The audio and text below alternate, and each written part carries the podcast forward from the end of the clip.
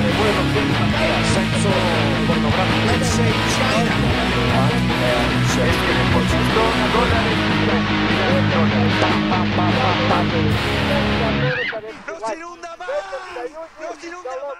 Bueno, ¿qué tal amigos? Esto es Se Tenía que Decir, como siempre, con Leandro Ocon y Reaccionario quien les habla. Y una vez más trajimos un invitado, más que nada, bueno, una invitada. Estamos trayendo muchas, muchas invitadas últimamente. Somos un, podcast muy, este, como es, este, muy diverso. Este, la invitada de hoy es Mané Tatulian y para quienes no la conocen porque no tiene Twitter, yo les comento que personalmente tampoco la conocía y me la sugirieron en un comentario cuando estábamos pidiendo sugerencias para invitados y la busqué, me gustó mucho todo lo que decía y por un lado digo, uy, que se haga un Twitter porque estaría bueno tenerla acá y por otro lado digo, no, está bien, o sea, es, lo mejor que pude haber hecho en hacerse un Twitter, este, ¿cómo es? Y bueno, em, para toda la, digamos, la audiencia nuestra, que es generalmente viene de Twitter, eh, las ideas de ella van a ser probablemente algo que no hayan, que no hayan escuchado, porque no es, no es, primero que las cosas que dice no son algo que uno oiga todo el tiempo, no es algo que, ande dando vueltas demasiado, ¿no? Y segundo, porque directamente no, tenemos eh, acceso a ella, digamos, eh, por la red que más frecuentamos. Entonces, em, nos gustó mucho con Leandro tratar de invitarla y, bueno, sumar algo más, como siempre, a nuestro, nuestro podcast. Queremos arrancar, el tema de hoy es arte y estética, si no me equivoco, disculpen por ahí este, em, si no es exactamente así, pero queremos abrir con una frase de Manet, que por cierto, aclaro, es diseñadora y escritora. Y decime si me olvido algo más, Mané, por favor. Por ahora está bien. Perfecto. Después, si, si eh, me falta algo, me, corregís. Pero queríamos abrir con una frase tuya, porque además escribe muy bien, nos interesó mucho una frase en particular, como para comenzar, y bueno, después que salga lo que tenga que salir, ¿no? Así que le paso a Leandro para claro. la eh, vos, vos, vos tenés Twitter, pero no tenés Instagram, y yo que frecuento la mayor cantidad de redes posibles, la, la pudimos contactar por ahí. Y, la frase es, el arte contemporáneo se escapa del tiempo. Ya no hay trascendencia ni hacia el pasado ni hacia el futuro, por lo que queda atascado en su realidad banal, con lo que termina por confundirse. El arte ya no se diferencia con nada, ya no significa nada. Se ha vuelto tan solo el signo de su propia ausencia. Nada de lo expuesto tiene valor, ni simbólico, ni espiritual, ni estético, ni histórico, ni trascendental. pero aún se vende muy caro quería arrancar con esa frase, ¿no? Estaba muy buena y, me gustaría que, nos expliques un poco, ¿no? Que todo, digamos, todo lo que, de dónde viene esa frase y, qué querés comunicar con eso. Bueno, ya que nos estemos preguntando sobre el arte en este momento, creo que tiene mucho que ver con lo que le está pasando al arte, ¿no? En el momento en el que nos empezamos a cuestionar, digamos, qué está pasando con el mundo del arte, qué está pasando con la estética, debería ser ya el signo de su desaparición, ¿no? Es decir, algo le está pasando que nos estamos preguntando qué es el arte. Digamos, el arte prolifera por todos lados, proliferan también los discursos sobre el arte, y creo que lo que, lo que le terminó pasando eh, después de todo un proceso histórico que quizás, no sé si da el tiempo después, obviamente, para, para ir en detalle, que quizás quede para otra ocasión, pero lo que le pasa al arte es que deja su idea. Y cuando hablo de idea, digamos, hablo desde el punto de vista platónico, ¿no? La idea con mayúscula, el espíritu del arte. Y cuando el arte pierde esa idea, le queda solamente, digamos, cuando pierde el espíritu, le queda el fantasma, ¿no? Le queda lo que, eh, lo que no llega a ser trascendente. Digamos, se habla mucho, por ejemplo, de, eh, de la muerte del arte. ¿no? Arthur Danto hablaba de la muerte del arte. Y cuando él dice que el arte murió, en realidad lo que muere es como la narrativa, ¿no? Antes el arte tenía una historia, una historia del arte y había un proceso dialéctico también, ¿no? En, todo esto, digamos, todos los, movimientos artísticos que se daban tenían una concatenación, tenían un sentido, respondían a esa, a esa forma dialéctica ¿no? El arte clásico, incluso el arte moderno, porque el arte clásico tenía que ver con el espíritu de su época.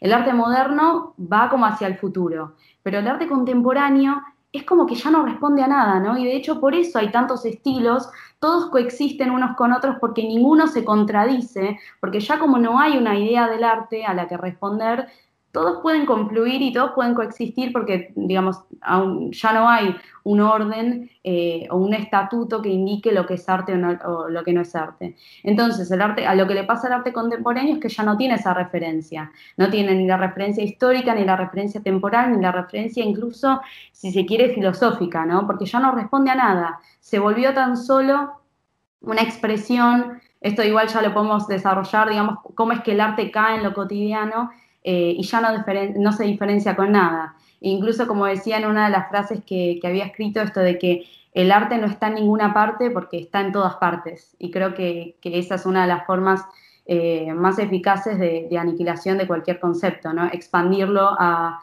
todas las cosas y por ende eh, desvanecerlo.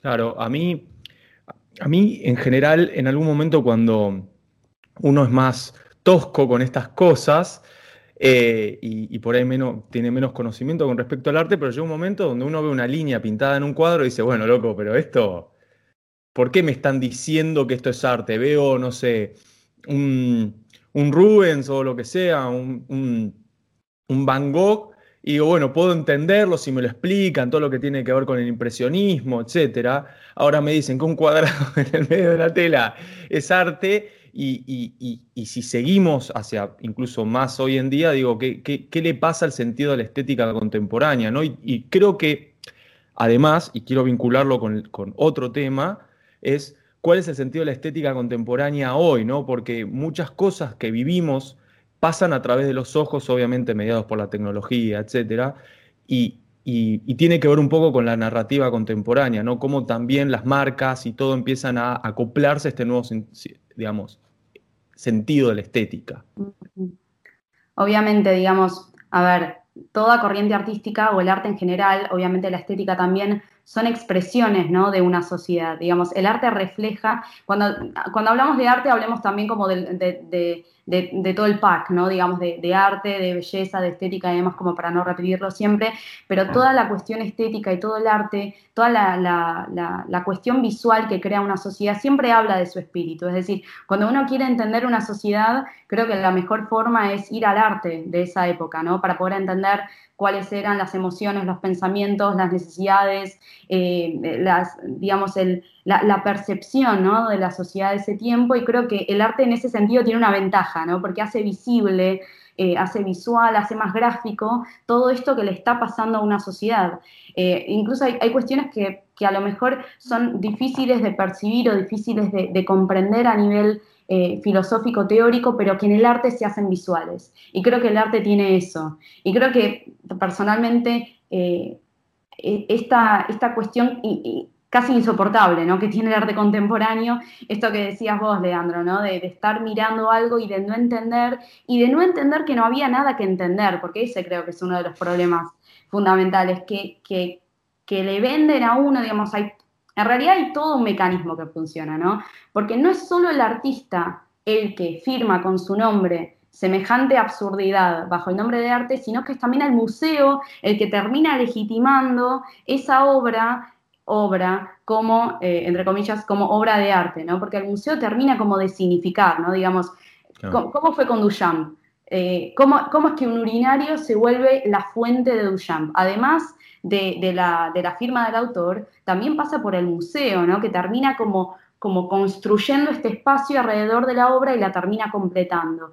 Entonces, bueno, lo que nos pasa a nosotros es eso, ¿no? que terminamos comprando eh, esa idea abstracta o esa virtualidad del arte, porque en realidad, ¿qué es lo que le pasa al arte hoy? El arte conceptual, ¿no? que, que se plantea como conceptual, pero para mí es análogo a la virtualidad que vivimos ya como sociedad, ¿no? El arte ya no está en la obra en sí, digamos, cuando vos ves ese cuadrado que está en la pared, nunca está ahí la obra, está en otro lugar, no está en la mente del artista, está en la descripción, está en la vida, en lo que al artista le pasó cuando tenía cinco años y decidió después, ¿no? Está como en todas estas cuestiones accesorias que construyen a la obra. Lo que tiene el arte clásico es que es una finalidad en sí misma. Uno ve la obra y ya puede ver todos los elementos, ya puede, puede entender, puede ir como em, desvelando ¿no? todas estas capas que tiene la obra, pero puede entenderla. Porque creo que hay una cuestión de la estética universal y del espíritu universal que está detrás de esas obras que al final le llegan a todos. Pero lo que estamos viendo hoy justamente eh, es todo lo contrario, incluso eh, digamos, siempre se habla como de, democracia, ¿no? El arte refleja en algún punto esta democracia tan eh, vivaz, ¿no? De la que hablamos hoy. Pero ¿en qué sentido? No en el mayor goce de las personas a las obras, sino en que cualquier objeto se puede volver una obra hoy. Ah, el arte es democrático en ese sentido, ¿no? En que cualquier residuo, cualquier cuadrado, cualquier línea, cualquier, eh, no sé, objeto de supermercado puede volverse democrático. Y creo que en esa como en, ese, en ese vaciamiento que se lleva a cabo de, la idea del arte eh, con mayúscula, a que solo nos quede la idea del arte, ¿no? la virtualidad, en ese pasaje es donde se pierde eh, precisamente el sentido. ¿no? Sabes que todo esto que vos decís me hace acordar algo y, la audiencia va a saber relacionarlo porque siempre hablo yo de Oswald Spengler y no va a ser la excepción hoy. Eh, y lo que vos, lo que vos hablás eh, acerca de, ya cuando nos estamos preguntando qué es el arte, es como que es la señal de que el arte está muriendo. Y eso me hace, me hace acordar mucho al concepto que tiene Spengler de la fase, la fase primera de una cultura, que Spengler llama cultura, y la fase de la civilización, como que la cultura pasa a la civilización. Y en esa primera mitad, todo se vive por intuición. ¿no? No, uno no se, o sea, la, cultura no, no se pregunta nada, lo, vive, ¿no? Es como que el arte no se cuestiona, se entiende intuitivamente. La religión se entiende intuitivamente, no hace falta cuestionarse. Mm. Eh, los valores se entienden intuitivamente, los límites, la distinción entre hombre y mujer se entiende intuitivamente. A medida que la, la cultura se transforma en civilización, comienza a autocuestionarse todo, ¿no? Y ahí cuando comienza en ese juego de la, o sea, como ya no puede vivir por intuición, porque ya no cree prácticamente en sí misma, empieza a tratar de entender todo desde el intelecto, dice él. Y ahí es donde la cultura, ahora, ahora civilización, empieza a morirse, ¿no? O sea, y con eso también parece como que va el arte. Ya ahora yo tengo que entender el arte a un nivel intelectual, tengo que entender la ética a un nivel intelectual, en lugar de ser algo que yo vivo intuitivamente, tengo que entender la religión a nivel intelectual, por eso la, religión pasa a ser una especie de sistema ético secularizado, ¿no? racionalizado. No sé, ¿qué opinas vos de todo eso? O, si tienes alguna opinión, me gustaría escucharla. Sí, totalmente. Eh, digamos, nuevamente, ¿no? Todo lo que le pasa a la sociedad es lo que le pasa al arte, ¿no? Es decir, el destino del arte no se puede escapar del destino del hombre. Y creo que si uno cuando lo pone eh, en, la historia, ¿no? Esto que vos decías que se empezó a volver como mental, ¿no? Se empezó a volver racional. Precisamente cuando el arte se vuelve racional es que hay una sociedad que se está volviendo analítica o racional. Por ejemplo, cuando uno analiza la historia del arte, y esto es como muy interesante, ¿no? Eh, el arte abstracto, ¿no? La corriente del arte abstracto, ahí es, es el primer momento en donde el arte dice, me voy a liberar de lo real, me voy a liberar de, lo figurativo, ¿no? Yo, e, esto ya se iba como perdiendo a, lo largo de los estilos, eh, por ejemplo, en el impresionismo ya la, forma ya se empieza a perder, pero todavía hay una figuración del mundo real. Lo que pasa con el arte abstracto, eh, con, es, por ejemplo, Vasily Kandinsky, ¿no? Este tipo de artistas, la, primera mitad del siglo XX, eh, es que el arte se libera de lo real, se libera de lo figurativo y empieza a ser un arte mental. Ya el arte se empieza a entender como un proceso analítico y mental, ¿no? Hay una, eh, hay una operatividad total de los elementos del arte. Es decir, ya no necesito de la realidad visual, del mundo físico, para poder construir, sino que puedo llegar digamos, al arte a través de otros elementos que no tienen nada que ver con el mundo real. Entonces cuando uno lo pone en contexto ya, eh, digamos, sociocultural, se da cuenta que es una época eh, totalmente positivista, estamos hablando de una época en donde la tecnología también va a empezar a, digamos, a, crecer, digamos, a pasos, a pasos agigantados, y cuando el arte se empieza a volver virtual, estamos hablando de una sociedad que se empieza a volver virtual. Entonces, de nuevo, ¿no? todo lo que está pasando a nivel de, la sociedad se va a volver totalmente visual eh, en, el, arte, precisamente. A mí, algo de lo que venimos hablando de, también de este sentido de la trascendencia es una, una, vieja discusión, ¿no? Creo que, cualquiera de los oyentes ha tenido esta discusión, y, ahora voy a parecer re, boomer, ¿no? Con lo que voy a decir, pero un clásico como, no sé, El lago de los cisnes de Tchaikovsky, uno no puede venir, digamos, o pueden, porque ocurre, a, equipararlo por ahí con, eh, no sé, Bad Bunny, de, no sé, qué, reggaetón o trapo, lo que sea.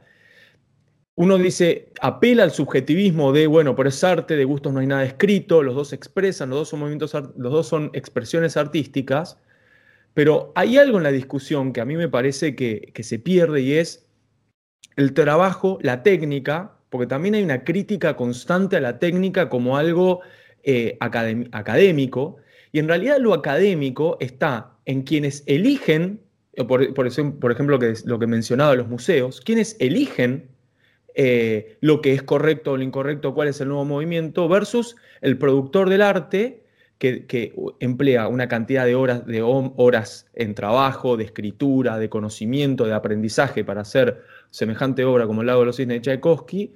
Eh, y hoy posiblemente, no sé, eh, Ariana Grande tenga más eh, reproducciones en Spotify que, que, no sé, que Mozart o, que alguna obra, digamos, cualquiera de Mozart. Entonces, es increíble cómo también la forma de justificar el mecanismo digamos, democrático, quizás suena horrible lo que estoy diciendo, es la subjetivación constante de todo, ¿no? Digo, bueno, pero esto es de cada uno, como vivimos en un mundo democrático, lo que a mí me gusta, por más que sea efímero, por más que sea un tema de dos minutos que va a pasar de moda en los próximos tres meses, eh, vale más o vale igual que eh, una obra trascendental como, no sé, como el Requiem de Mozart. Y eso tiene, obviamente, sus repercusiones, ¿no? Digamos, cuando el arte se hace indiferente a sí mismo, nosotros nos volvemos indiferentes al arte.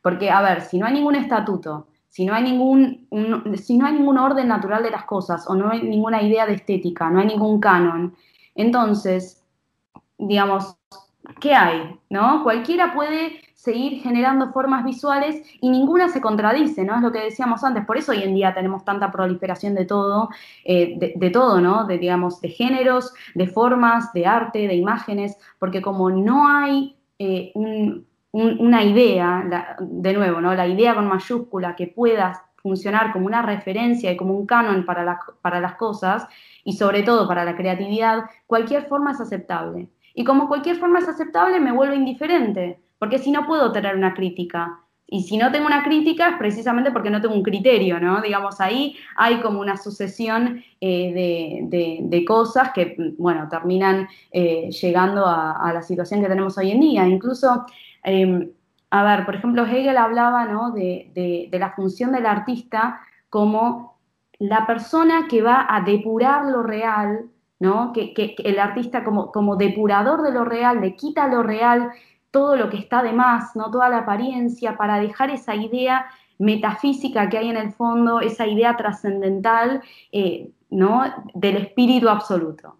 Entonces, vemos todo el análisis filosófico ¿no? y toda la responsabilidad, ¿no? si uno le quiere llamar así, pero la responsabilidad que tenía un artista, la responsabilidad ética, ¿no? porque incluso Kant, por ejemplo, hablaba del arte como una extensión de la filosofía. Digamos, el arte tiene que reflejar los valores éticos de una sociedad. Eh, mirando el arte, ¿no? uno tiene que recordar eh, la belleza de la naturaleza, la bondad del hombre, ¿no? la ética del hombre, pero hoy en día uno recorre los museos y ve totalmente lo contrario, ve la insignificancia del mundo, ve la miseria del mundo y creo que termina saliendo ¿no? Eh, con una sensación totalmente... Eh, totalmente contraria, digamos. Si antes el arte inspiraba ¿no? al hombre para ser mejor casi, ¿no? Porque incluso Kant habla, digamos, compara un poco, ¿no? La belleza de la naturaleza con la belleza del arte, esto de que cuando uno ve algo bello, no espera nada a cambio. Entonces, eh, se olvida, ¿no? De su, de su individualismo, de su egoísmo, no, no espera nada de la otra parte, solo aprecia la belleza, ¿no? Y creo que hoy en día directamente creo que no nos pasa nada con el arte. Eh, y, y, ese ya es un, es un problema. A su vez, eh, digamos, no nos pasa nada con el arte porque me parece que no nos pasa nada como cultura. O sea, es como que, claro. o sea, ya volviendo ¿no? como a esa idea de que estamos desdibujando todos los límites entre las cosas, estamos desdibujando como cultura. Yo personalmente no creo en los en valores eternos, pero sí creo en que cada cultura desarrolla valores que son eternos para ella misma, ¿no? Eh, que no necesariamente trascienden esa cultura, sino que, digamos, eh, nacen y mueren con ella. Y es como que este desdibujamiento de todos los límites, de todas las, este, de todos los conceptos, porque ya ¿Qué es el, posmodernismo sino la, eliminación de, los boundaries, ¿no? de, los, límites, los límites entre las cosas? ¿no? Todo más o menos como que da lo mismo.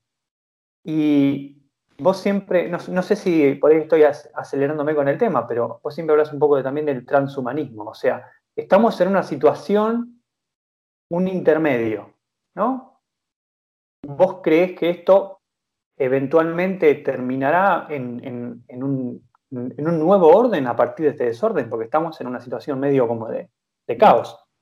Totalmente. Bueno, es un tema, eh, a ver, bastante, bastante extenso, ¿no? Si uno pudiera como, como hacer una pequeña disección y, analizarlo, ¿no? Ya de por sí uno podría analizar el término posmodernidad, ¿no? Digamos, postmodernidad. Es un término que no se define por lo que es, se está definiendo por lo que dejó de ser, es decir, lo que viene luego de la modernidad, pero como tal no se está definiendo. Y eso creo que ya, número uno, habla un poco del momento en el que nos encontramos. Esa desdefinición, ¿no? esto que, mencionabas vos, Reax, esta desdefinición se da en todos los ámbitos en realidad. Se borran todas las diferencias entre lo artificial y lo natural, entre el hombre y la mujer, entre lo que es arte y lo que no es arte, entre la salud y la enfermedad. Y creo que eh, es paradójico porque se habla constantemente de diversidad, pero se deja de lado la diversidad primaria, que es la diversidad de la naturaleza. Y creo que nunca se habló tanto de la diversidad como hoy, que, es la época creo que más homogénea que, hemos visto. Entonces, siempre que hay un discurso, y en este sentido quizás suene un poco orwelliano, ¿no? De la neolengua, esto de que lo que te dicen con una palabra en realidad está pasando totalmente lo contrario, ¿no? Si nos están hablando tanto de diversidades que en realidad vamos más hacia la uniformidad que, que nunca, ¿no? Y bueno, y lo que sucede con el transhumanismo en realidad, a ver, poniéndolo en contexto, ¿no? Porque no es que el transhumanismo, digamos, aparece de la nada, ¿no? Es un poco como lo que pasa con el arte. A la sociedad le está pasando algo para que puedan aparecer conceptos como el de transhumanismo y obviamente el de posthumanismo, que ya es como la, eh, es el fin último al que, al que va a terminar llegando el transhumanismo, ¿no? Entonces, todo este pasaje, ¿no? De la modernidad a la posmodernidad y este pasaje del humanismo al posthumanismo van a realidad paralelas, porque es como que la posmodernidad es, una, es la reacción antitética a la modernidad de la misma forma que el posthumanismo es la, es la reacción antitética al humanismo, ¿no? Entonces, esto sucede como paralelamente. Y la idea del transhumanismo en general, a ver, uno podría estar hablando horas de este tema, ¿no? Pero básicamente lo mismo que decíamos del arte, ¿no? El arte se olvida de su idea, para, para ir más allá de sus límites, para ir hacia una liberación total, es lo que le pasa eh, al humanismo con esta idea. ¿no? El humanismo se vuelve trans cuando desaparecen todos los, los imperativos del humanismo, cuando desaparece cualquier tipo de coordenada antropológica, ¿no? Todas estas coordenadas que nos habían estado, eh, que habían organizado la realidad como la conocíamos, ¿no? Ya dejan de ser, dejan de funcionar directamente. Entonces, el hombre puede pensarse como transhumanismo, pero yo creo que el transhumanismo no es la mejora del hombre, es precisamente la desaparición, digamos. Solamente cuando desaparece el concepto del hombre es que el hombre se puede pensar como, como transhumanista. Sí, em, a mí con respecto a esta idea de la diversidad y de la inclusión, siempre me hizo ruido la, la idea de la inclusión y la diversidad, ¿no? Porque la inclusión implica una incorporación a un qué, y ese qué de la inclusión significa una inclusión a un todo que está predefinido con determinado tipo de categorías. Entonces, cuando se habla de diversidad, esa es la gran paradoja de la diversidad, eh, y de la inclusión de esa diversidad, en realidad esa diversidad está siendo incluida, no está siendo deliberada, o sea, hacer lo que quiera, no, le están diciendo, no, te incluimos en esta máquina, en esta máquina teórica que tiene sus propias reglas del juego, y, y en el fondo no es un mecanismo de liberación como muchas personas pretenden que sea, ¿no? Porque también en la diversidad está la idea de la liberación, sino todo lo contrario. Está la idea de la incorporación a un, nuevo, a un, a un sistema que no se autodefine como sistema. Y, y, ahí también creo que cae esa, misma mecánica en el arte contemporáneo. La, racionalización del arte significa entonces que está siendo utilizada. Entonces tenemos muchos artistas contemporáneos, lo que hacen es por ahí agarrar la guitarra criolla y se ponen a despotricar con algún tipo de gobierno y, el mensaje, la forma del mensaje aparenta ser arte cuando en realidad nada, es un, despotricar con rima, ¿no? Y, eso es arte o no es arte? Bueno, la verdad es que creo que eh, ese es el camino por el cual se va perdiendo y por eso también muchos movimientos contemporáneos utilizan esta idea del happening, de la, del, ruido en las calles o de ponerse desnudos y hacer como eh, eh, algún tipo de despliegue pseudo teatral en el cual se manifiesta como arte pero no lo es, es protesta, no es protesta. ¿Sabes qué? Agrego algo antes de que conteste, porque algo, quiero agregar algo antes de que se me olvide. Veo eso que decís vos, Leandro, y veo lo opuesto también. O sea, yo veo, eh, o sea, sin, sin ser un experto, ni mucho menos, sino simplemente algo que uno se cruza, ves a veces esas cosas de, el desprecio absoluto por la técnica y por el, por el arte, digamos, en el mm. sentido clásico. Y también veo algo similar a lo que pasaba con los romanos una maestría absoluta de la técnica, pero nada de esencia, nada de sustancia. Entonces ves por ahí arte como el que vos describís, un arte totalmente, digamos, no sé, banal, no sé cómo llamarlo, y también me cruzo a veces con artistas que técnicamente son perfectos, eh, pero que, no sé, a mí no me transmiten nada, o quizás son como eh, repeticiones de algo que ya sucedió, no es nada nuevo, no sé, eh, ¿qué opinás? Sí, sí, sí, sí. Antes que nada, respondiendo primero a Leandro, una cuestión que no me quiero olvidar, es eh, que tiene que ver, a ver, arte y política, ¿no? Porque siempre tienen una correlación, incluso histórica, eh, posmoderna, ¿no? También, sobre todo posmoderna, pero que comienza con la modernidad, que es muy, importante, porque incluso creo que marcó como el grado cero de todo lo que estamos viendo hoy, Duchamp. ¿no? Uno no puede hablar de la muerte del arte sin hablar de Duchamp. Y en realidad lo que, lo que, le, lo que le sucede al arte de Duchamp es lo siguiente, porque él no quería ser artista. Él solamente, digamos, él estetizó la crítica a la burguesía. Estetizó una crítica política. Era una crítica política, pero se volvió estética, porque él la expresó de forma estética. Entonces terminó cayendo en la categoría de arte. Pero en realidad, el fundamento de Duchamp era totalmente político. Entonces creo que lo que, lo que pasa hoy en día, que comienza un poco, ¿no? A ver, no hay un grado cero, pero este acontecimiento es bastante crítico en la historia del arte. Mm. Es que a partir de entonces cualquier manifestación, ¿no? esto que decías vos, Leandro, esto de manifestación, protesta, expresión, pueda caer en la categoría de arte, se da por esto mismo, ¿no? Que por error, en mi punto de vista obviamente por error, esta crítica política estetizada termina en un museo. Incluso Duchamp sabía que lo peor que le podía pasar a él era terminar en un museo. Y le terminó pasando. Incluso él mismo no creía en el arte. Digamos, él no era un artista ni mucho menos. No creía en el arte y él mismo lo decía. Y incluso hay una frase que es en francés, pero dice arte ni bueno ni malo ni, indiferente, ¿no? Esto de que ya no da, ya no da, da lo mismo. Y cuando da lo mismo es porque no tenés nada que decir. Porque cuando hagamos la analogía con el lenguaje, ¿no? Si yo hablo y espero una repercusión o espero que se me entienda o quiero transmitir algo, es porque tengo una idea, porque quiero decir algo y estoy utilizando mi, sistema lingüístico para expresar esta idea a un interlocutor. Pero lo que pasa con el arte, cuando el arte se vuelve indiferente, es que lo tiro al mundo y no me interesa la interpretación. Y si no me interesa la interpretación, estoy dejando en evidencia que no tengo nada que decir.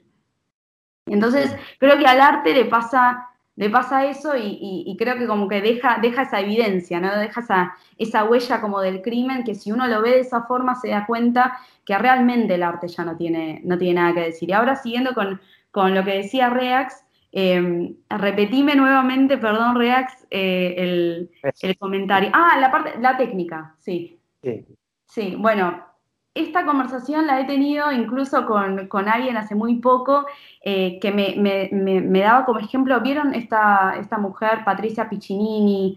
Eh, bueno, ¿no? Que hacen estos cuerpos, ¿no? Milimétricamente reproducidos eh, con el pelo, con la piel, y están horas trabajando en la técnica precisamente, pero no hay una idea. Digamos, el arte, eso tiene el arte hiperreal, que es más real que lo real, ¿no? Esto de mm. que, bueno, copia la realidad, la copia, pero no tiene el espíritu. Y ahí hay, es la otra cara del vaciamiento. Porque eh, entonces quedamos con esta situación de, bueno, tengo la idea, pero no tengo la técnica, o tengo la técnica, pero no tengo la idea. Y entonces, por A o por B, digamos, hay un componente fundamental de la obra que me está faltando. Y creo que, es eso, bueno, justamente lo, que nos pasa cuando, cuando vemos las obras.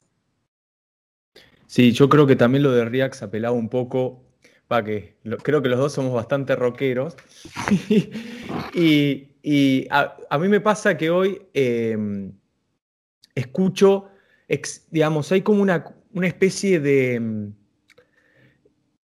isomorfismo en el sentido de escucho un montón de, de, por ahí de bandas nuevas o de músicos nuevos y digo, esto es igual y son todos muy parecidos y no encuentro nada contemporáneo porque es, por ahí, en muchos aspectos, la perfecta expresión de técnica y de virtuosismo, pero una especie de reproductibilidad que funciona. Y eso es también, digamos, lo que, lo que la, idea también que hay de fondo del rock muerto, porque fue absolutamente absorbido por el sistema, y entonces ahora tenemos una máquina de, como la remera del Che Guevara, ¿no? Digo, eh, la idea de cómo el sistema acopta unos determinados mecanismos que tienen una forma de expresarse por medio de determinadas técnicas y con idea, tenemos ese paquete, pero después el sistema lo absorbe y, pierde por ahí la esencia y es muy difícil explicar cómo algo perdió la esencia porque fue absorbido por el sistema para hacer todo lo contrario. Es esta idea del metalenguaje que, que venías diciendo, ¿no?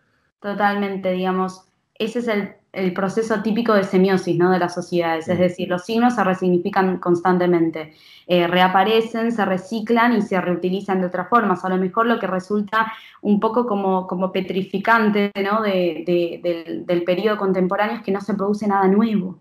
Ese es el, el, el tema, ¿no? Esto que ustedes mencionaban de, pero ya lo vi, pero lo vi, pero antes, pero no. Por ejemplo, a mí siempre me gusta dar el ejemplo de, Marta Minujín, ¿no? Una Venus de Milo de queso, digamos, pero es la Venus de Milo, digamos, ya existe. Digamos, ¿qué me mm. da convertirla en queso, no? Lo mismo que el Partenón de libros, ¿no? Cuando uno se pone realmente a analizar, se da cuenta que no hay nada nuevo. Hay un reciclaje y además un reciclaje que ni siquiera tiene una idea profunda eh, detrás. Y ahí está de nuevo, ¿no? La, volver visual la insignificancia del mundo. Esto de que no tengo nada que decir, tan solo, ¿no? Utilizo las palabras, incluso los, los, los futuristas hablaban, hablaban de la parola libertad, que era la palabra en la libertad, eh, ellos hacían, eh, estamos hablando de principios de, 1900, pero ellos hacían eh, estos poemas en donde la palabra ya no tenía que referir a la sintaxis y a la gramática de la, de la oración, sino que ya podía funcionar como forma libre, ¿no? Y un poco lo que nos pasa hoy en día, que ya las cosas no tienen su sentido inmanente, sino que son formas que están liberadas de su sentido original y que son libres de ser combinadas, ¿no? Lo mismo pasa con los géneros, lo mismo pasa en todas eh, las, las, esferas, ¿no? Baudrillard, por ejemplo, habla de lo transestético, lo transpolítico, lo transeconómico, todos los signos de todas las esferas se van mezclando porque total no tenemos eh, una, referencia, ¿no? Un centro que pueda eh, ordenar todas estas formas. Y uno, uno podría decir, bueno, me tocó nacer en esta época y es lo que, es lo que nos toca, ¿no? Porque al fin y al cabo esto hay una frase que no recuerdo ahora quién la dijo, pero que la historia es la consecuencia de la acción humana, pero no de la intención humana necesariamente, ¿no? Es como que en el día a día todos somos libres de ir o no ir a tal lugar, hacer o no hacer tal cosa, estudiar o no, estudiar tal otra. Pero parece como que en el gran panorama de las cosas, medio como que vamos con la corriente general de la cultura o de la civilización, ¿no? O vos crees otra cosa, o vos crees que quizás se puede no volver hacia atrás, pero redescubrir el arte de alguna forma. ¿Qué, qué, opinas? Bueno, eso estoy totalmente de acuerdo, incluso, digamos, pequeña experiencia personal. Yo era bastante pesimista hace varios años, digamos, si ustedes me hablaran hace, no sé, 3, 4 años, era muy pesimista, sobre todo con el, con el panorama mundial, esto de, bueno, se murió el arte, se murió el humanismo, ya está, digamos, es el fin de la civilización, hasta que eh, empecé a tener una mirada más dialéctica de las cosas. Y hoy en día, si, si me preguntas, te diría, si hay algo que creo realmente, que confío y que eh, de hecho está escondido en la, esencia de la naturaleza y en la estructura de la naturaleza, es la dialéctica. Digamos, a ver, incluso en la física, ¿no? La segunda ley de Newton. A toda fuerza le corresponde una fuerza igual contraria. Digamos, ya la naturaleza misma te está diciendo que cualquier fuerza que se, que se dé, y lo mismo en, lo social, ¿no? Siempre va a aparecer una fuerza contraria. Entonces, para que aparezca, para que aparezca la fuerza contraria pueden, pueden, no sé, se pueden dar en 10 años o 500 años. Uno nunca sabe cuándo va a terminar ese momento culmine de la antítesis. Pero tarde o temprano, y creo que está en la naturaleza y en la naturaleza del hombre, que esa reacción se va a dar. El tema es que nosotros como vivimos en la posmodernidad, estamos dentro, están pasando todas estas cosas y es muy difícil tomar perspectiva cuando uno está viviendo la época. A mí me, gusta mucho leer también últimamente la historia biográfica de los filósofos, ¿no? Esto de, de, además de su obra, ¿no? ¿Qué le estaba pasando a este autor en este momento? Mm. Y uno se da cuenta, y esto, digamos, me terminé como, como de confirmar que en todas las épocas, en todas las épocas, se daba este mismo debate. Uno lee a Aristóteles y Aristóteles criticaba el uso virtual del dinero. Digamos, hoy qué pasa con los bancos, ¿no? Y con esto de, los intereses y de la bolsa y de que uno pueda hacer dinero con el dinero, la virtualidad, él criticaba este vicio y uno dice, pero estamos hablando, ¿no? De, una época, incluso, digamos, antes de Cristo, y se estaba criticando la, misma idea, ¿no? La, usura. Totalmente. Entonces, ahí es cuando uno toma perspectiva y dice, ok, acepto que las cosas no van bien, que no van para nada bien, pero que a lo mejor cuanto peor vayan, y acá quizás un poco marxista, ¿no? Cuanto peor, mejor, porque cuanto, digamos, cuanto mejor le vaya a la burguesía, ¿no? Dirían los marxistas, mayor va a ser la reacción del proletariado. Entonces, cuanto más avanza una cosa, en realidad, más se está desarrollando debajo de ella su reacción. Y creo que nuestra labor, cada uno en su rubro, y obviamente si uno se lo toma como, como, rol, como rol social, ¿verdad? Cada uno de su, en, su esfera debería contribuir ¿no? a, esa, a esa reacción, a esa fuerza eh, a lo mejor en, una, en un primer momento van a ser pocos, pero luego eso termina como esbozando, ¿no? Todo un cuerpo, todo un cuerpo social y toda una idea que se va a imponer eh, sobre la otra idea. Es solamente una cuestión de tiempo. Muy, sí, muy sisequiano, le vi la influencia de Sisek a, tu dialéctica hegeliana. Eh, no, bueno, por eso me van a ver siempre en antros a mí, porque hay algo que tiene la, expresión cultural que está por fuera de por ahí de los...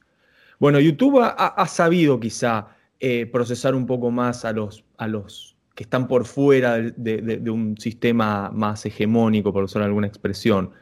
Eh, pero quizá generalmente cuando uno ve cómo, cómo surgen nuevas expresiones artísticas, bueno, eh, querés nuevas expresiones, no vayas a un museo, metete en un antro de artistas que, que hacen lo que pueden porque ahí es donde uno ve, es increíble, hay gente, hay artistas, hay músicos, hay, hay poetas, hay, hay, hay, pintores y pintoras y lo que sea, eh, que, son muy talentosos, tienen buenas ideas, combinan buenas, digamos, hay una combinación entre la técnica y las ideas y todo lo que estamos acá eh, idealizando, pero no entran, no, no son procesadas por el sistema, ¿no? Porque el sistema no quiere procesar en este momento. Ahora lo que está de moda es el trap. Ahora tenés un violinista ciego en, por ahí en el, interior de, Santiago del Estero, que por ahí es increíble todo lo que tiene en la cabeza, todo, y no, como no entra en el sistema, no, no, no llega su mensaje. Eso totalmente, porque a ver, vivimos en la época de los medios, los medios toman una parte de la realidad, la representan como totalidad, entonces uno se hace también una idea, ¿no? Uno consume lo que está puesto justamente en, la pantalla, ¿no? Obviamente es simbólicamente hablando y, también literal, pero justamente como pasa con el museo. Pero creo que en ese sentido, cuando uno, y he tenido eh, conversaciones muy similares también hace poco con otros artistas que me comentaban lo mismo, esto de eh, quiero volver a traer ¿no? las ideas, las ideas con mayúscula, la idea de la belleza, la idea de la mujer, eh, y siento que, mi arte no va a vender o no, va a interesar, ¿no? incluso más allá de la venta, pero no va a interesar porque hoy en día hay un, hay un interés por algo totalmente opuesto. Pero lo que yo siempre les comento es, no sientas que estás luchando contra el mundo, digamos, no, es, no sos vos contra el mundo. Imagínate como parte de esta dialéctica, ¿no? Como, como que hay, hay una cierta hegemonía que está creciendo y vos sos parte de la reacción que, va a empezar a, suceder, ¿no? En contra, y después esto en los, libros de historia se va a ver, ¿no? Con esta, esta forma que ya empezaban como a verse las primeras chispas eh, de, reacción. Y esto en realidad, como, como decíamos, ¿no? Es la historia del hombre. Esto pasó siempre, pasó de, diversas formas, pero incluso cuando uno ve la historia del arte, yo me acuerdo de ese momento totalmente como, como emocionante cuando mi, docente de historia del arte nos, nos, configuraba la, línea del tiempo de, la historia del arte precisamente, y uno ve que es esto lo que pasa, digamos, sube, baja, sube, baja, sube, baja. Quizás la diferencia temporal son 50 o son 500 o son 1000 años, pero tarde o temprano siempre esa, esa, esa narrativa eh, termina por darse. Pasa que nuevamente, como la estamos viviendo la posmodernidad, como su misma palabra lo dice, ni siquiera la pudimos definir, ¿no? Estamos como, bueno, lo que sucedió después, pero es muy difícil tomar esa perspectiva. Pero a lo mejor, no sé, no lleguemos a verlo, pero esa contrarreacción o esa definición se va a poder dar con el tiempo. Y en ese sentido, eh, digamos, al menos yo personalmente terminé volviéndome una persona optimista. Bueno, eh, es, algo eh, positivo, sí, sí. Yo todavía no, he llegado, pero bueno, quizás un día, quizás llegue, no sé. Lo que sí noto es eh, como, bueno, algo que obviamente no es idea mía, pero hay como una, hay un antagonismo grande entre las grandes urbes y los, y los, este, los valores de las grandes urbes, la estética de las grandes urbes, que es intuitivamente rechazado por las poblaciones, digamos, del interior, por ejemplo, del país en este caso, o de cualquier parte del mundo. Y hay como un, como, digo, un rechazo instintivo a la estética urbana, ¿no? Es como, viste cuando uno dice, o dice yo, un abuelo o alguien, alguien del campo dice, eso no es arte, eso es una rayita, ¿no? Eh, es como que su intuición no logra percibir, ¿no? Lo que hablamos hoy de, que el hombre de campo o el hombre, por lo menos no de las grandes metrópolis, todavía vive un poco en una etapa premoderna incluso, a veces. Y no todos en, un mismo momento en el tiempo estamos em, en el mismo punto de la civilización, ¿no? Como que, eh, o, culturalmente.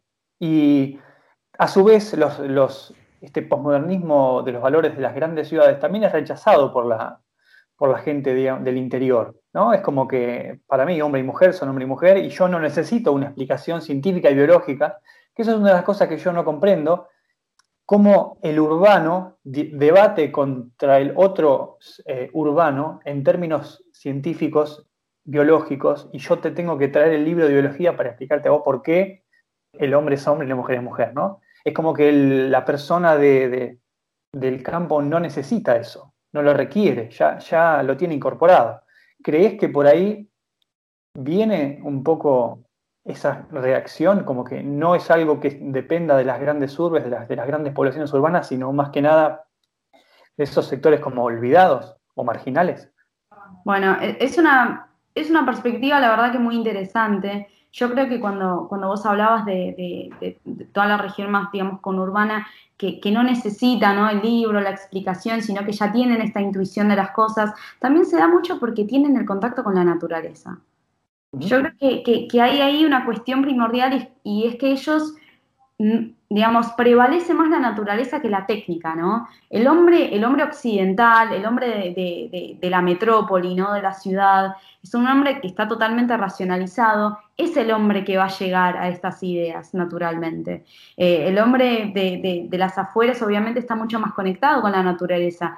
Y, la, digamos, hoy en día, incluso esto, eh, para, para agregar, pero hay toda una corriente ¿no? ecologista, eh, vegana y demás, que tiene, que, está tratando, ¿no? Como de, traer estas ideas de la naturaleza, como las ideas de la madre tierra y demás, pero que termina siendo igual esto que decía Leandro, ¿no? Termina siendo otra vez una absorción, ¿no? del mismo sistema, porque no es eh, el, naturalismo eh, o, la, concepción orgánica real.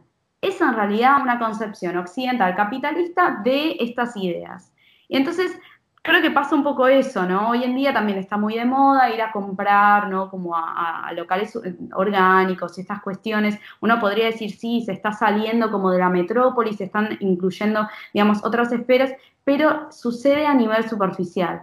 Entonces, digamos, habría que ver cómo manejar todas estas eh, cuestiones para poder realmente aprovechar eh, una, perspectiva válida, una perspectiva eh, eficiente y, certera, ¿no? Y genuina también de todas estas cuestiones de la naturaleza. Pero creo que definitivamente cuanto más se aleja el hombre de, lo natural, más puede pensar ¿no? todas estas cuestiones. Esto de, bueno, cuanto más me alejo de la biología, más puedo pensar la fluidez de los géneros. Cuanto más me alejo eh, de, la, de, la, biología, más puedo pensar ¿no? el transhumanismo y otras cuestiones.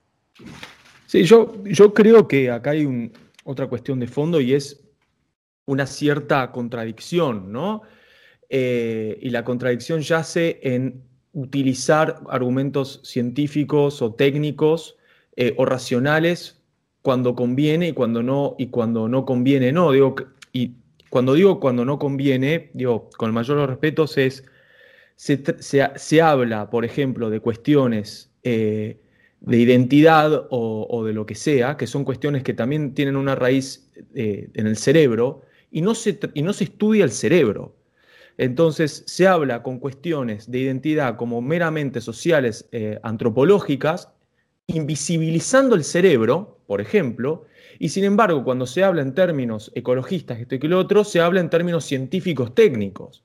Entonces hay una, hay una contradicción racional y eso es donde, eh, digamos, yo me anclo para decir, hay, hay, ciertas cuestiones de este debate de lo que es la naturaleza. Me deconstruyen la naturaleza, por ejemplo, pero después reordenan los conceptos en función de un discurso político que, tiene, que está plagado de contradicciones internas. Y entonces ahí es cuando yo miro con alguna desconfianza algunos de los debates, porque, digamos, se anclan en autores que, por ejemplo, Foucault, que hace poco fue cancelado, eh, Foucault se cansó de criticar el sistema psiquiátrico moderno, médico, eh, Derrida también, eh, y después llegamos al absurdo en el cual Foucault y, entre otros, Simón de Beauvoir y, Derrida firman una petición para permitir la legalización del sexo con menores de, edades con menor edad en Francia. Y claro, deconstruyeron todo al absurdo.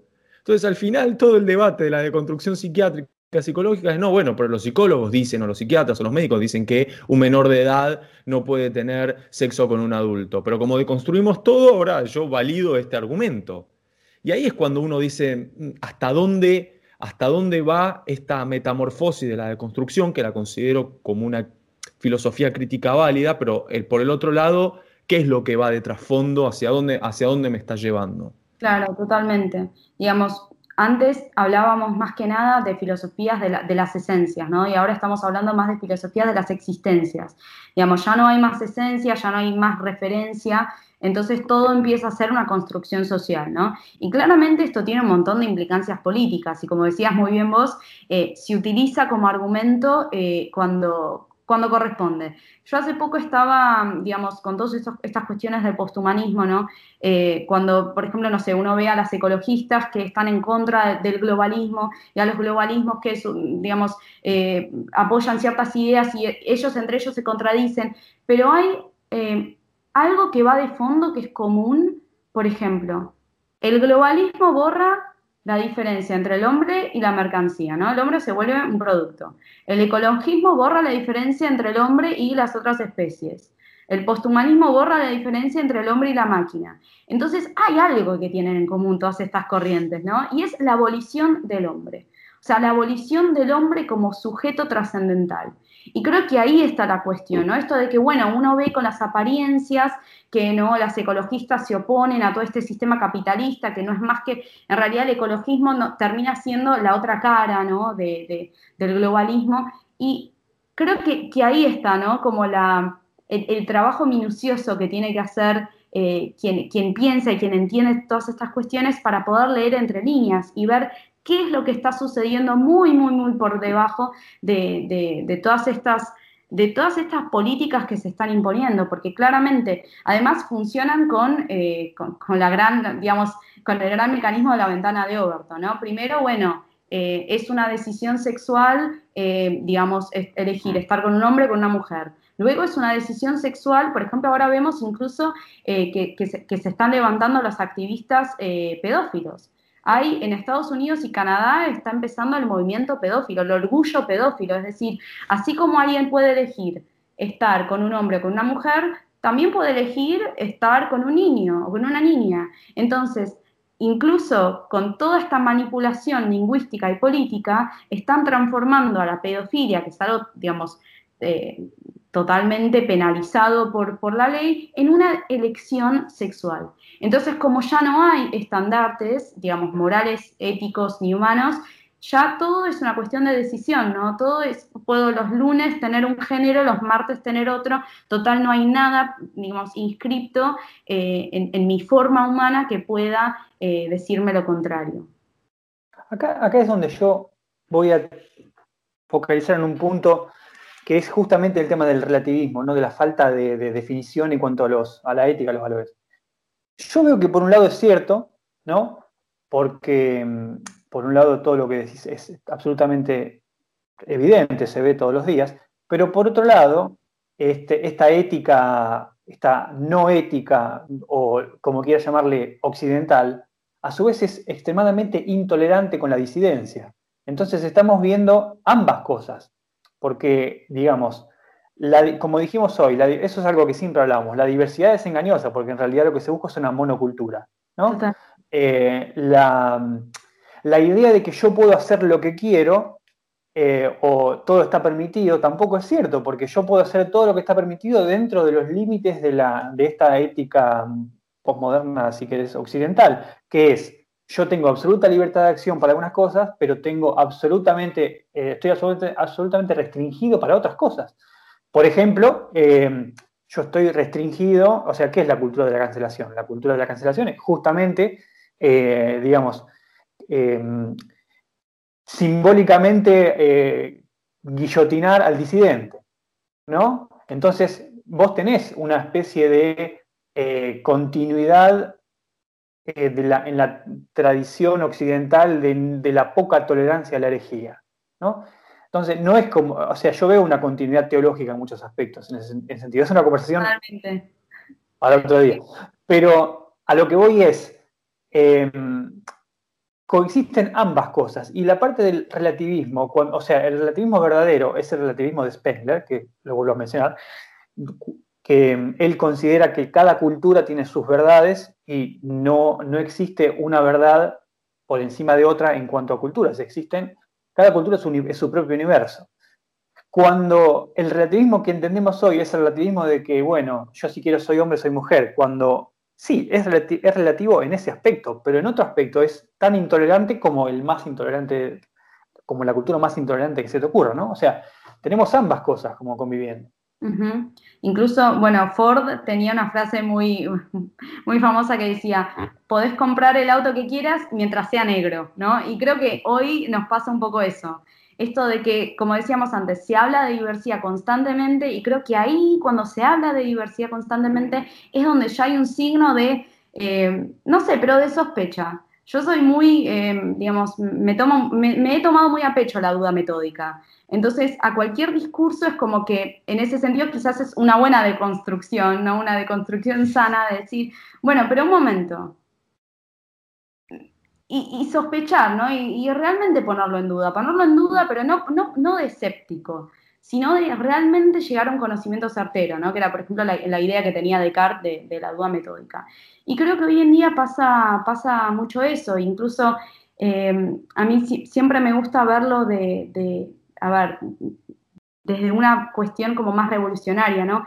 Hoy pensar diferente es un acto revolucionario, ¿no? Estamos tan acostumbrados a lo mismo, estamos tan acostumbrados a la reproducción de lo mismo, al pensamiento totalmente clonado, al pensamiento unidimensional, que la verdad que cuando, cuando aparece alguien que, que tiene unas ideas totalmente contrarias o puede realmente manifestarse en contra de, de, los estatutos comunes, realmente se ve como un acto revolucionario, ¿no? Y esto habla, qué paradoja, ¿no? Porque siempre se habló de que estamos en la época de mayor libertad, pero cuando realmente aparece alguien cuando, con, ideas diferentes, sentimos que es un acto de, libertad y en esa contraposición hace evidentes eh, en realidad esa, esa cancelación, esa cultura de cancelación en la que, en la que nos encontramos.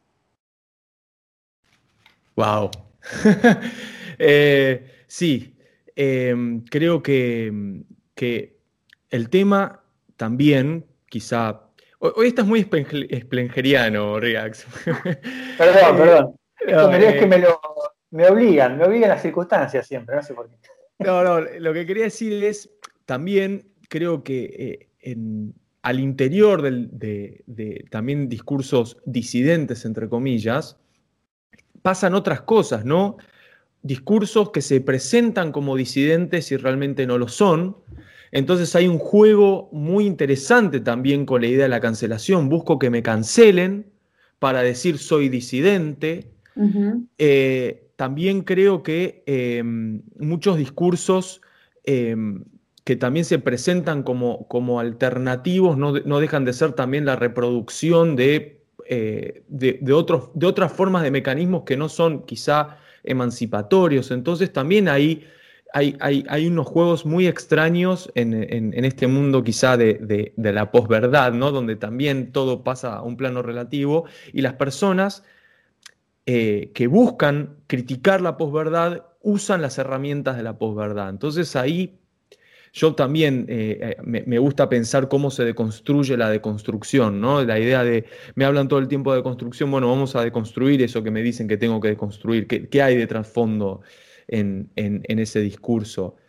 Y, por sobre todas las cosas, pienso en, cómo eh, hay una, digamos, la dialéctica, y esta es mi trampa, mi, mi gran miedo, es que quizá la estructura dialéctica que se presenta es también como una especie de rigged game, ¿no? De, juego en el cual yo veo actores que se presentan como dialécticos y se presentan como alternativas y yo, no me, y yo me siento por fuera de ese juego. Digo, yo no, no pertenezco a ninguna de estas dos mecanismos y entonces la dialéctica se presenta como algo ya preestablecido. Entonces se pelean entre ellos dos y, ahí es cuando yo me vuelvo a poner de vuelta fatalista y existencialista y digo, uy, no, de esta no salgo más.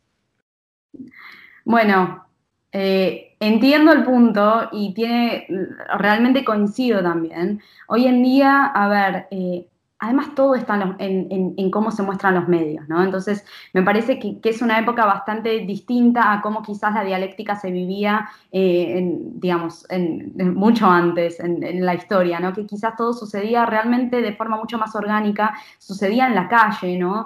Y hoy en día sucede todo a, través de las apariencias y sobre todo, sobre todo a, través de las apariencias digitales, ¿no? Esto de, lo que uno ve en los medios. Dando, por ejemplo, eh, un, un ejemplo, es algo, obviamente, un ejemplo muy personal, pero me pasaba mucho de tener este mismo sentimiento que, que tenés vos, Leandro, con lo que pasa, por ejemplo, con Trump.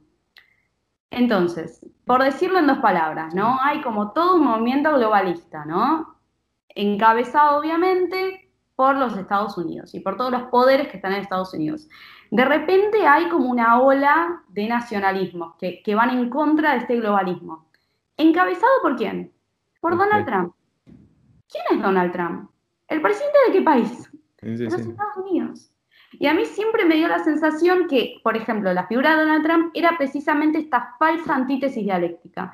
Era la creación, ok, creamos la forma contraria del globalismo, para que toda la, oposición, digamos, se junte alrededor de este nuevo poder, pero ese poder no es más que parte del anterior.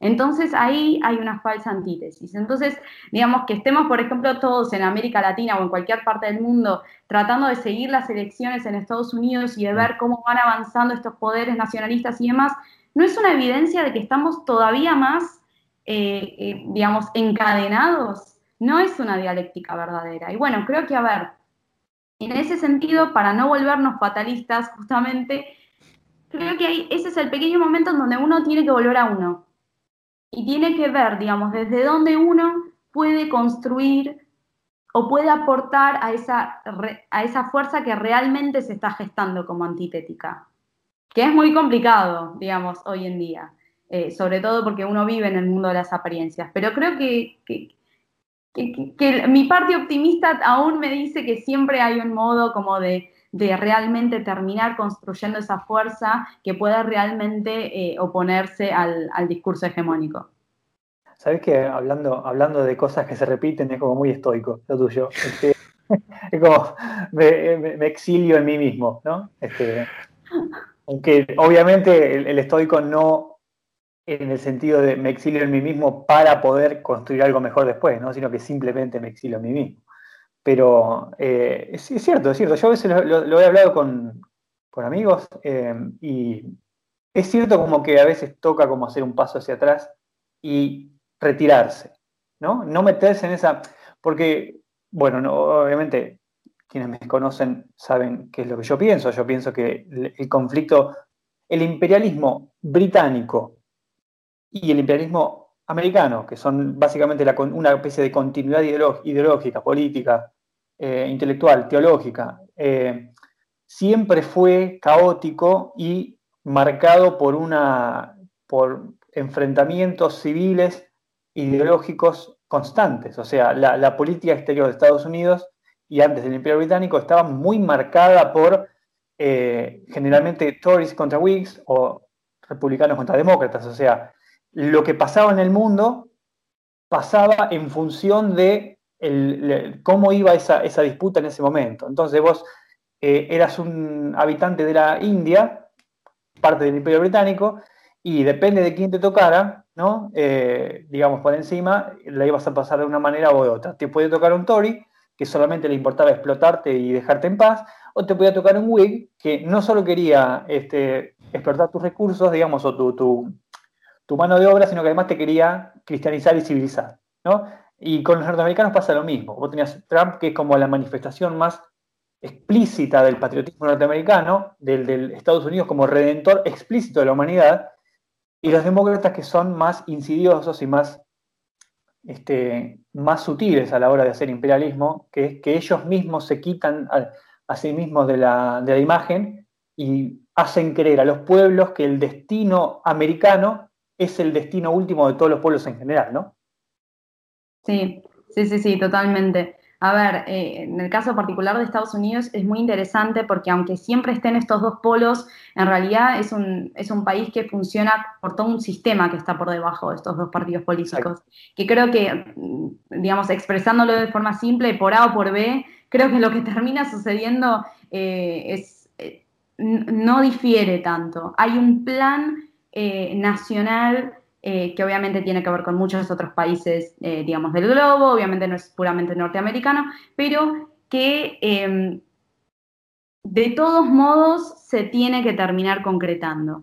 Entonces, el, quien esté en la punta del iceberg es un poco como una nota de color, si se quiere, pero hay un plan que está por debajo que venga quien venga, digamos, el proyecto continúa. Y creo que, está tarde, digamos, un poco más tarde, un poco más antes, pero el, proyecto de base, digamos, continúa totalmente sólido. Perdón, ¿sos, lectora de Moldbach vos por casualidad o no? ¿Cómo? ¿Sos lectora de Moldbach, Mencius Moldbach? No. Porque es eh, excelente, porque no mucha gente entiende eso. Vos sabés que no mucha gente entiende. La gente eh, piensa que el presidente de Estados Unidos es el que mueve los hilos, en realidad. Cuando en realidad vos tenés el sistema, el aparato burocrático, académico, mediático, que es lo que Moldbach, este autor, llama la catedral, que es el, el que realmente lleva a cabo el plan. O sea, el plan entre comillas. Bueno, en ese sentido, en realidad, eh, no, no, soy, digamos, eh, no me enfoco quizás en, tanto en lecturas políticas, pero crecí en un entorno en donde, bueno, mis padres son armenios, vienen de toda una educación soviética, entonces toda esa todo, el lado B ¿no? del, imperialismo norteamericano es como que se trató en, casa desde que soy muy pequeña, entonces siempre están como estas lecturas, ¿no? incluso, digamos, no me, que, a uno lo catalogan de conspirador, ¿no? porque eh, incluso cuando cayeron las Torres Gemelas, yo recuerdo esa misma mañana, eh, era feriado ese día, me acuerdo cuando, cuando yo iba al colegio, y cuando prendimos la, televisión, lo primero que, nos, nos miramos todos y lo primero que dice mi, padre es, claramente fueron ellos. Es una excusa para invadir Irak. y básicamente eh, ese fue como el, digamos, la, primera mirada eh, que obviamente después uno lo puede sustentar con, cuestiones históricas y, digamos, eh, obviamente evidencias, pero eh, los mismos ingleses dicen, ¿no? Sigue el dinero, digamos, ves dónde va el dinero, ves dónde van los intereses y te vas dando cuenta de que dependiendo de a quién le convienen estas cuestiones, cuál puede haber sido la génesis de, todo lo que se, está llevando a cabo en el mundo. Y de tener una lectura crítica, ¿no? Más que nada. Es que e, ese es el gran, el gran problema de, y me gusta esta expresión, ¿no? Te la voy a, te la voy a tomar prestado, la idea de falsa dialéctica sobre todo cuando uno mira en los países periféricos como los nuestros, cómo se seguía la elección en Estados Unidos, personas que, decían, vamos, Trump, y, habían fotos de Ronald Reagan, personas poniéndose fotos de Ronald Reagan, hubo todo un movimiento de, individuos que, usaban la foto de Cobra, de Stallone, como un referente de, liberación.